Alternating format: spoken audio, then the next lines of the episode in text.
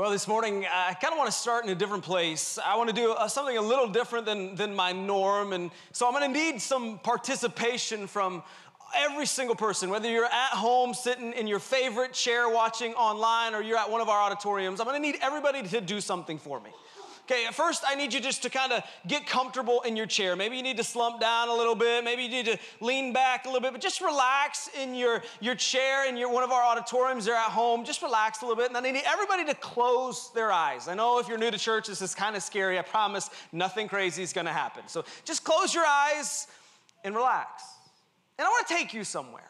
I want to take you to that place that you can get away from the stress of work, the deadlines, the chaoticness at home and parenting, homework that's due. You want to get away from all those places. And I want to take you to that place. Maybe for you, it's that place where you relax. You can hear the roar of the ocean. You can feel the sand between your toes. Maybe for some of you, it's just in nature. It's in the woods. You can hear the birds chirping and the chipmunks wrestling among the leaves. Maybe for some of you, it's at the lake. You can see the water glistening and you can feel the wind kind of blowing in your hair. And you're just chilled. You're relaxed. You're away from the stress of life. Are you there? See, because I took you there because I want to introduce you to this fourth rhythm. It's the rhythm of rest. It's the rhythm of rest. You can wake up now. You can't stay there the whole message. Seriously? The rhythm of rest. I think this is a rhythm that we often overlook. A rhythm that if you were to schedule the 5 weeks of this series, it's probably the one you didn't expect coming. But yet it's biblical. It's something that Jesus has set the standard for all of us. And we've been in this series called Sacred Rhythms. If you haven't been with us, we're just talking about the rhythms, the patterns in life. If we truly want to follow Jesus, we're talking about some of the most important patterns that we have to have in our life to follow after and become a better disciple of Jesus Christ. And up to this point, we've talked about God's Word. A pattern of following Jesus starts with the Word of God, being in it and studying it. We talked about using our gifts in service to the local church. We've talked about worship, this posture of surrender to glorify God. My life was created as a detour to glorify God. And today we're jumping into this fourth rhythm, the rhythm of rest, of taking a break. If you have your Bibles, Matthew chapter 11 is where we're going to be. Matthew chapter 11. We'll eventually get there this morning. Matthew chapter 11. If you're using one of the Northridge Bibles, it's going to be on page 792. I'd encourage you to jump into your app or pull out your program. You can take notes. Everything will be on the screens. And as you're making your way to Matthew chapter 11, I just want to welcome you to Northridge Church, whether you're at one of our campuses or you're engaging with us online. Thanks for being here this morning. And this is a special weekend in our country. It's Memorial Day weekend, and it's really a weekend that we should celebrate because men and women sacrificed their lives so we could do what we're doing right now.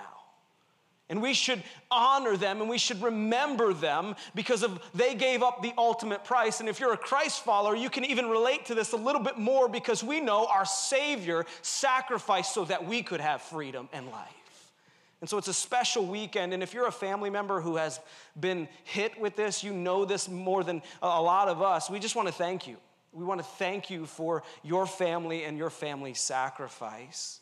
But we're talking about this rhythm of rest, and Memorial Day is usually a weekend where we get away, maybe for some of us. Some of you are watching online, and you're resting now. And I wonder how many of you would fit into this category. You would say, you walked into one of our auditoriums, and you would say, man, I'm tired. I'm exhausted.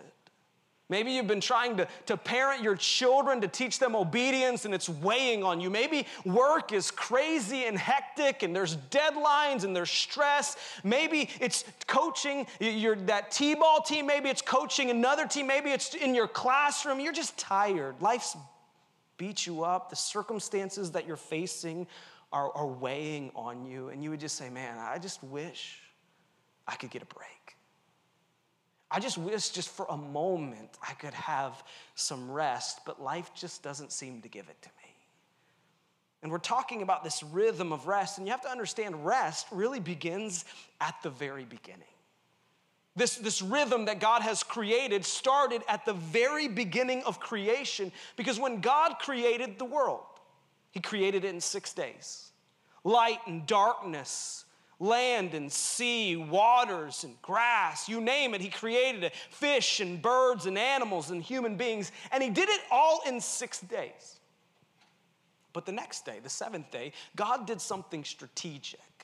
God did something intentional. In fact, we find it in Genesis chapter 2.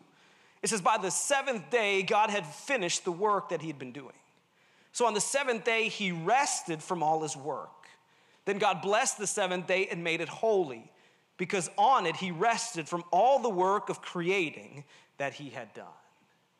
And so on the seventh day, God does something unique. He rests from his creation. And I want you to understand, God didn't need a break. God wasn't tired. God wasn't like, man, that was a tough job. I should, just take a break. No, God did it to set a precedent, to set an example for every single one after him to follow. You see, God at the very beginning sets this precedent for the rhythm of rest. He sets this example for all of us to follow. And it didn't just stop at the beginning. It was just the start of this rhythm that was being created.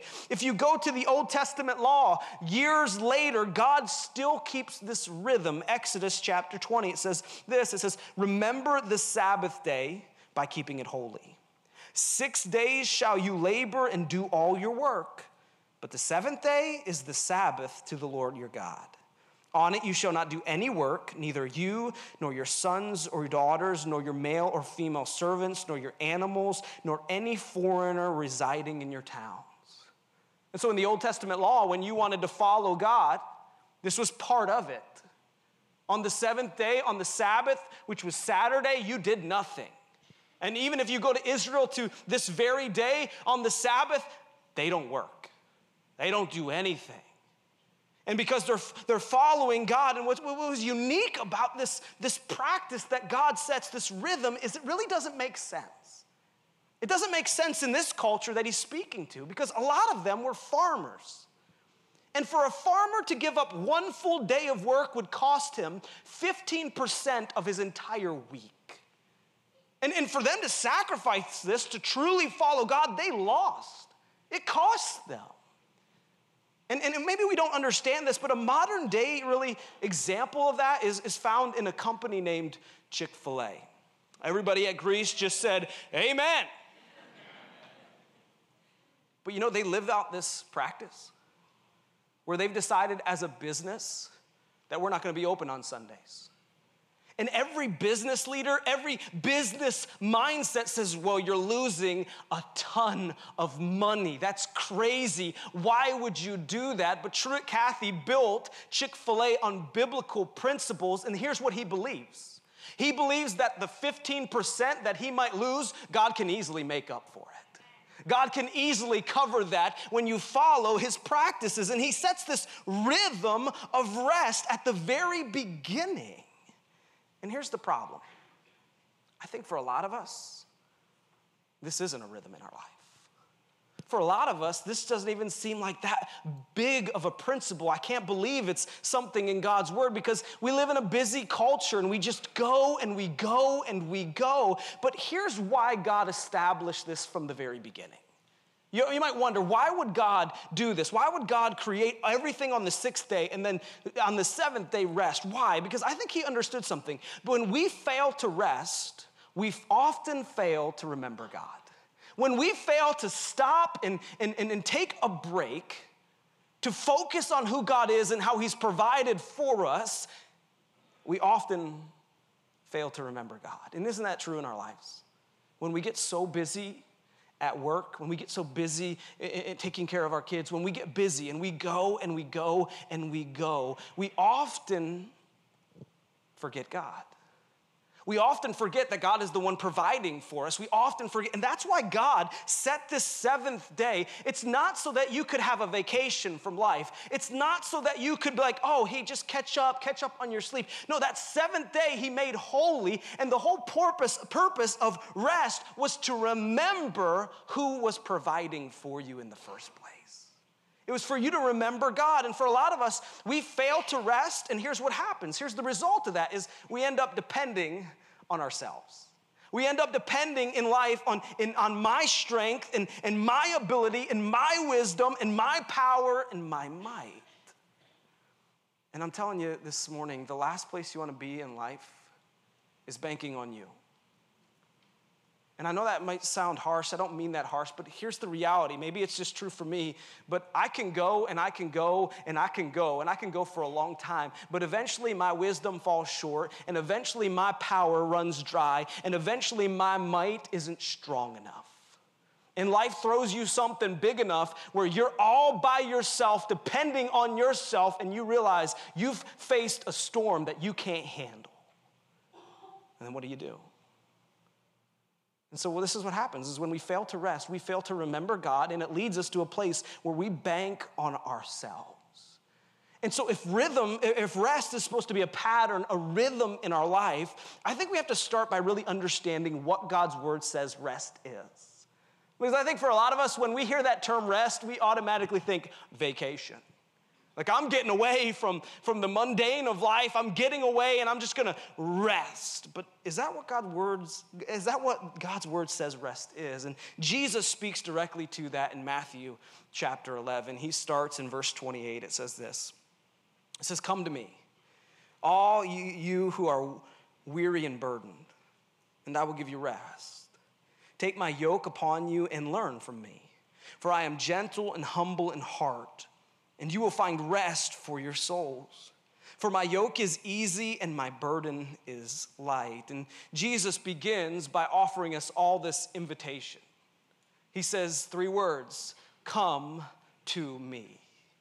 And I think this is strategic. I think this is important, because I think many Christians bank on the fact that if I can just get away from work and I can have a week off, I will find rest.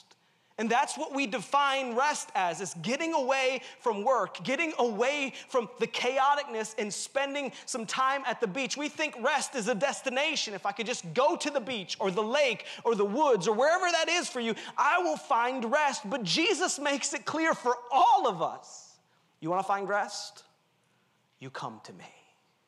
You come to me. And we have to understand something this morning. Rest is found only and solely in our Savior, Jesus. If you want to experience rest today from the chaoticness of life, from the deadlines of work, if you want to get away from all the things going on in your head, the beach might give it to you, but it might not. But Jesus will give it to you. He says, you want to experience rest? Come to me. And here's how I know this is true. Because have you ever been on a vacation before where you thought you were going to rest, but you came back more stressed and you came back more tired? And here's why I think that is I just experienced this like 2 weeks ago. My wife and I was headed to Atlanta for a conference, and we used to live in Atlanta for 10 years, and we were meeting up with some friends. We were going to go to the beach and hang out and rest for a little bit. And I don't know about you, but maybe you're like me. When anytime I put a vacation on the calendar and it's like a couple months away, I just begin dreaming about that vacation and longing for that vacation, especially around, when it's snowing in April and you're going somewhere warm. And so, I'm starting to build these expectations in my head. We're going to the beach. It's going to be amazing. I'm going to ride a shark. It's going to be awesome. And so here's what happens is we build up this expectation, and then we get to vacation. And I got to vacation, and little did I know that the beach house that we were staying in was infected with the flu. Every single day of vacation except two, someone woke up in the middle of the night throwing up. And that was just a little bit of it. I won't give you the details. And I'm telling you, I came back more stressed and more tired and exhausted from what I thought I was going to experience rest. If you have kids, you kind of know what I'm saying, because vacation, you're like, it's going to be awesome. And all you do is like, where is Johnny dead? Is Henry's drowning? And you chase your kids around. We're staying home next year, honey. But the truth is that's why Jesus says, hey, if you really want rest in your mind and in your heart and in your soul, you got to come to me. Because the beach can't give that to you. Your spot can't give that to you. It's only found in Jesus. And he says, come to me, all you who are weary and burdened. And I think probably all of us can land in those categories. Probably most of us are tired because we don't get enough sleep. We're exhausted from work. We're exhausted from school and college and trying to figure out our future. We're exhausted from trying to have kids. We're exhausted from everything that life brings us. And then some of us are burdened.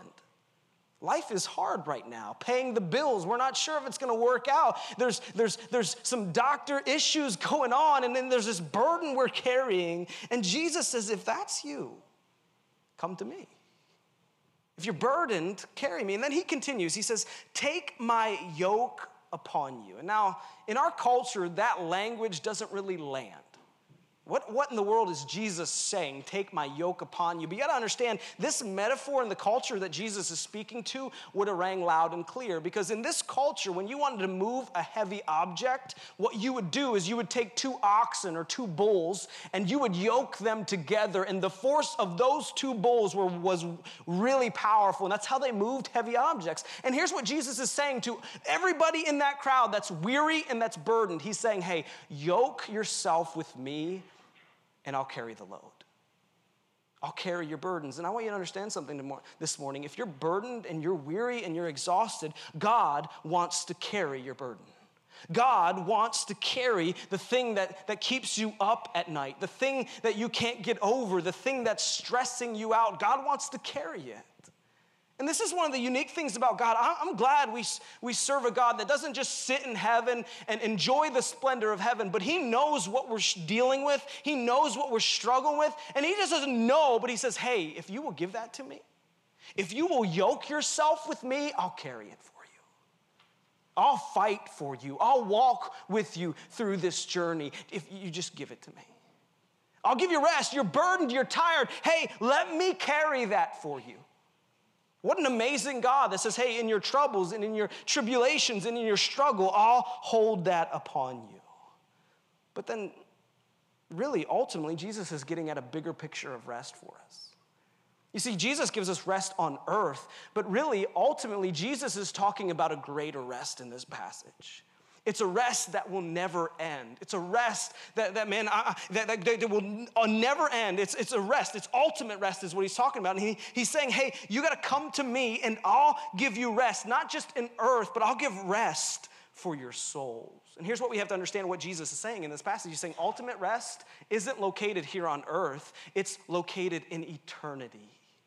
Ultimate rest is located in eternity. Jesus says, hey, if you know me as your personal Savior, if you've allowed me to forgive you of your sins, and you've placed your life in my hands, and you call me Lord, and you call me Savior and Master, I'll give you rest that will never end. I'll give you a promise, a hope that no matter how bad it gets on this earth, you have a promise you can cling to that one day you'll have rest from all the junk life brings. And I don't know about you, but as a Christ follower, that should give me hope. That should cause me to say, amen, thank you, Jesus, that I got that promise that gets me through every single day, that one day I'll experience a rest like no other, a rest in eternity with my Savior. So if this needs to be a rhythm in our life, what keeps us from it? What is really rest? In Psalms 46, I love this verse. It says this. It's really short but really powerful. It says, be still and know that I am God. To be still and not doubt that he's God, not question that he's God, but with certainty know that he is God. And really, ultimately, isn't that what rest is? Rest is knowing that no matter what you face, God is with you. He's fighting for you. His presence is there among you. Let me put it to you like this. I have a 4-year-old daughter. And she sleeps on the second story of our house. We have a Cape Cod. There's 2 bedrooms upstairs, but she's the only person in our house that sleeps upstairs. And so all of her toys and her stuffed animals are up there. And a lot of times we spend most of our time in the living room of our main floor. And so there's times where Joelle is like, I want to go get Moana, or I want to go get Elsa, who's located upstairs. And so we'll tell her, hey, we'll go get them, bring them down. And she'll get to the stairs. She'll go about a quarter way up the stairs, and she'll realize it's dark up there. And she'll look at me and she'll say, Daddy, I'm scared. I don't want to go upstairs. It's dark up there. And what's amazing to me is I don't have to really do anything. I don't have to go up to her room and show her that there's no monsters up there. I don't have to go up there and open the closet doors and be like, look, you're safe. All she needs is my presence. All she needs is my hand walking beside her, and it changes everything. And isn't that true for us this morning?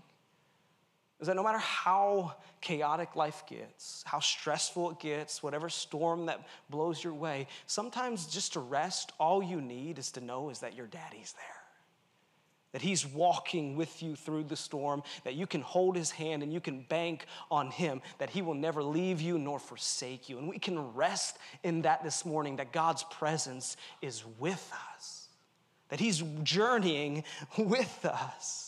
And that's really what rest is. But what keeps us from rest? Because I think a lot of us, we struggle with rest because we live in a busy culture.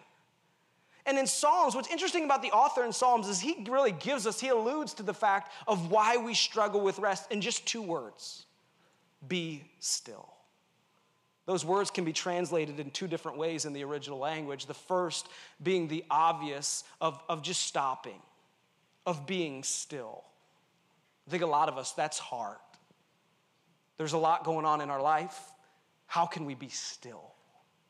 I mean, I can't manage to just stop for a second. And I think for some of us, that's difficult, to just stop and to focus on God and know that he's here. And here's why it's hard: because we value busyness more than we do rest.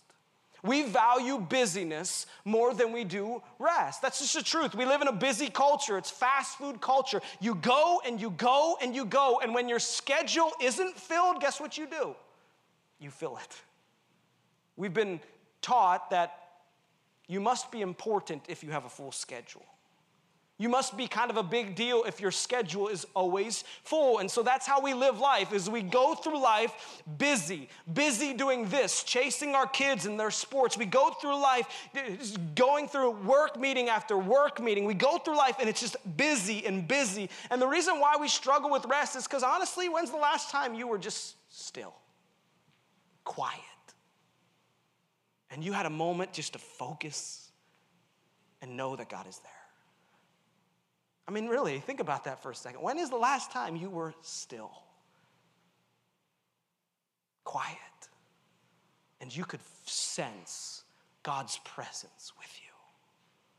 The second reason is the second interpretation of that word, be still.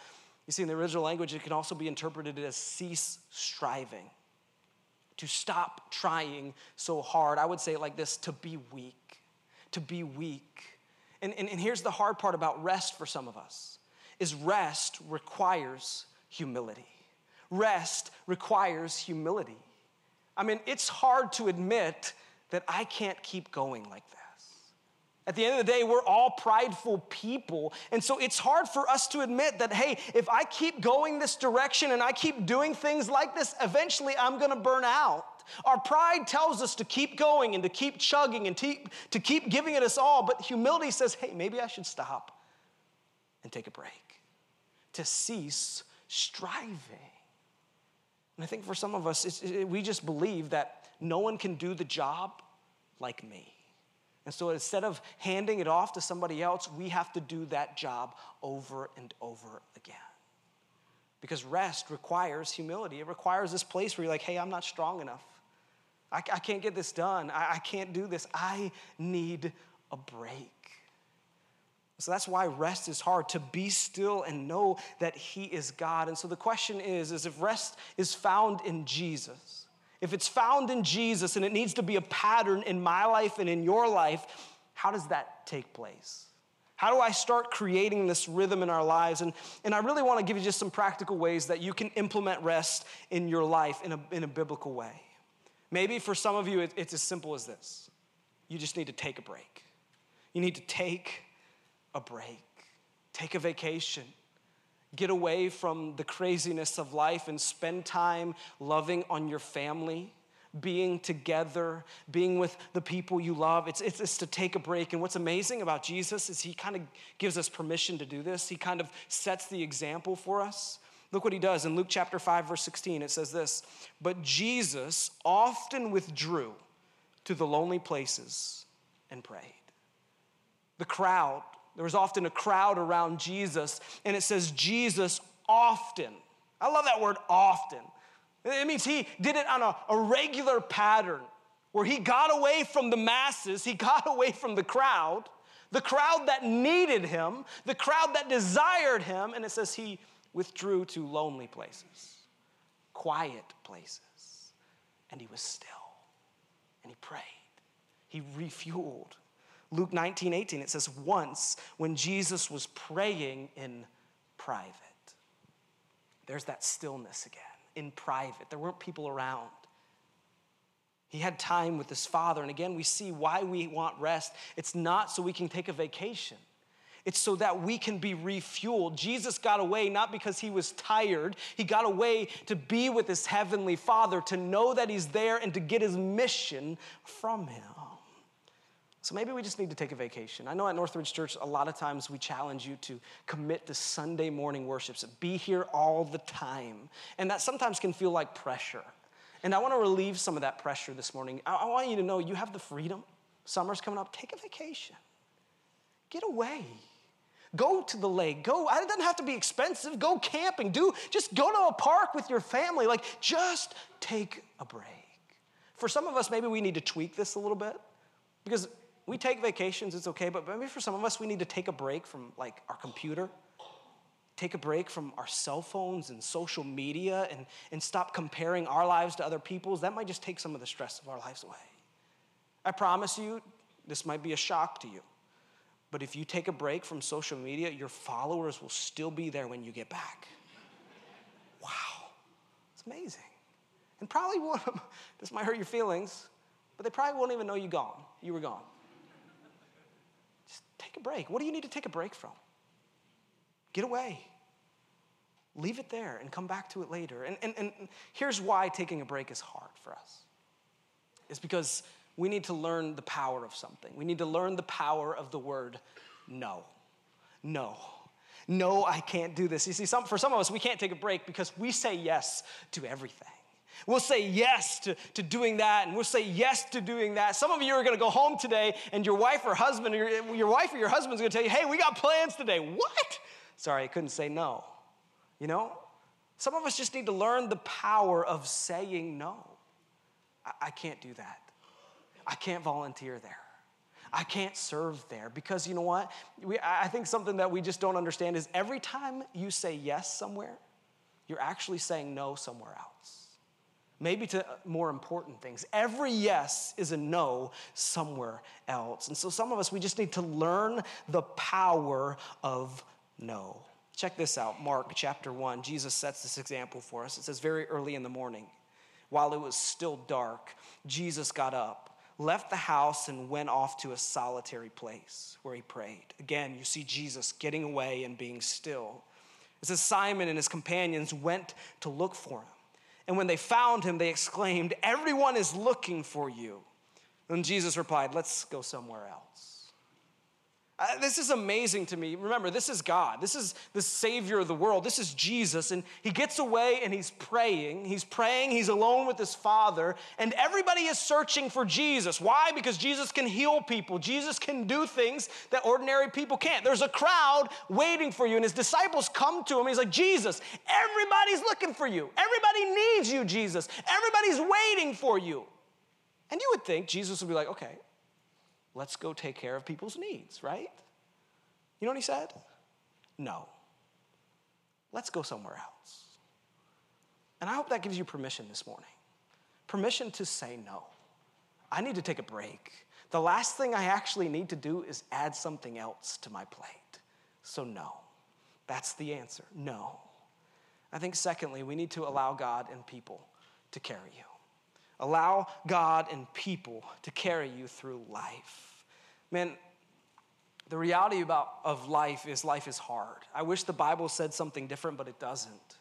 Man, in this life, you're gonna face storms. You're gonna lose jobs. You're gonna deal with health issues. Life is gonna be hard. And I think for some of us, we need to just drop our pride and let God and other people carry us. God, first and foremost, surrender your burdens and your tiredness to God and say, God, will you carry me through this? But then secondly, I think people. There's value in friendship. Having two people come together through the bond of Jesus Christ, there's something valuable there. And that's why at Northridge Church, we would say, hey, we're not a church that offers small groups. We're a church of small groups because, hey, when life throws you a curveball, when life gets difficult, sometimes you aren't able to stand on your own and you're going to need the people of God to hold you up. It happened to me just this week in my community group. I had a couple go through something that no family would ever want to go through. There were tears, there was pain and brokenness. And it wasn't fun to walk through, but you know what was amazing? Is to watch a group of people love on a couple and say, hey, I know you can't stand right now, but we'll hold you up. We'll make meals until you can make meals. We'll pray for you, even when you stop praying for yourself. We'll fight with you, we'll journey, and we'll walk through this with you. And for some of you, man, you don't have that in your life. And one day, life's gonna throw something at you that you aren't strong enough to conquer, and you're gonna want some friends in your life to say, hey, we got this with you. We'll stand behind you. That's what community is. That's ultimately what the church is. The church isn't a building. It's not a movie theater or a school. The church is people gathering together in the name of Jesus and saying, hey, bring it on, life. We have something greater and a Savior who will walk with us and we can rest in Him. Maybe you need that type of community in your life. I would challenge you, if you've never been in a community group at Northridge Church, we have something special for you. It's our summer groups. It's a chance for you just to try it out. You can sign up in your connections card and allow people to carry your burdens, to rest in the people of God and allow God to carry it for you. Rest is important and it's biblical. And there was this Olympic athlete, his name was Jeff Galloway. And he quickly discovered the value of rest. You see, he was one of the best marathon runners ever to run. But he got to this place in his running where he hit a wall. It didn't matter how hard he trained. It didn't matter how hard he pushed himself. He couldn't beat his time. Maybe it was old age. Maybe he was tired. But he pushed and he pushed and he trained and he trained. And it didn't matter what he did. He couldn't win that battle until he changed his strategy completely. Because if you run, most people believe this, is, hey, if you're running a race, you don't want to stop. You just keep running, and that will be your best time. If you can just keep your body moving and in motion, that will push you to the fastest time. But Jeff realized that wasn't true. He realized the value of rest, and so he changed his entire strategy of running races. You see, when he started a marathon, he would push, and he would push, and he would push, but the moment his body said, you got to take a break, he would stop, and he would walk, just for a short period of time. He would walk until his body said it could go again. And he would walk, and then he would run, and he would push, and he would push, and he would push, and then his body would tell him, you need a break again. And he would walk. He would run, walk, run. And you know that lid, that wall he hit, he started crashing it down because his body started to rest.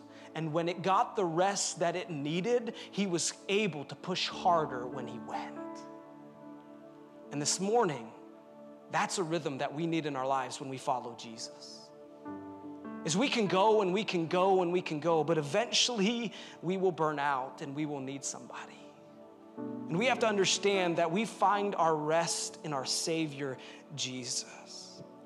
So I just ask you this morning, are you tired? Are you exhausted? Is life beating you up? Is your circumstances surrounding you? You just need rest. Is that you this morning? Well, our band's going to sing a song on rest, and we're just going to give you a moment to just say, God, I need to understand first and foremost that I find my rest in you. It's not in a destination. It's not at a location, but I want rest and I want peace and I want to find it in you. And so we're going to give you a moment during this song to take in these words and to just say, God, would you give me that rest? Because if you're weary and you're burdened this morning, this is Jesus' invitation to you. It's a personal invitation. He says this, he says, come to me, all you who are weary and burdened, and I will give you rest.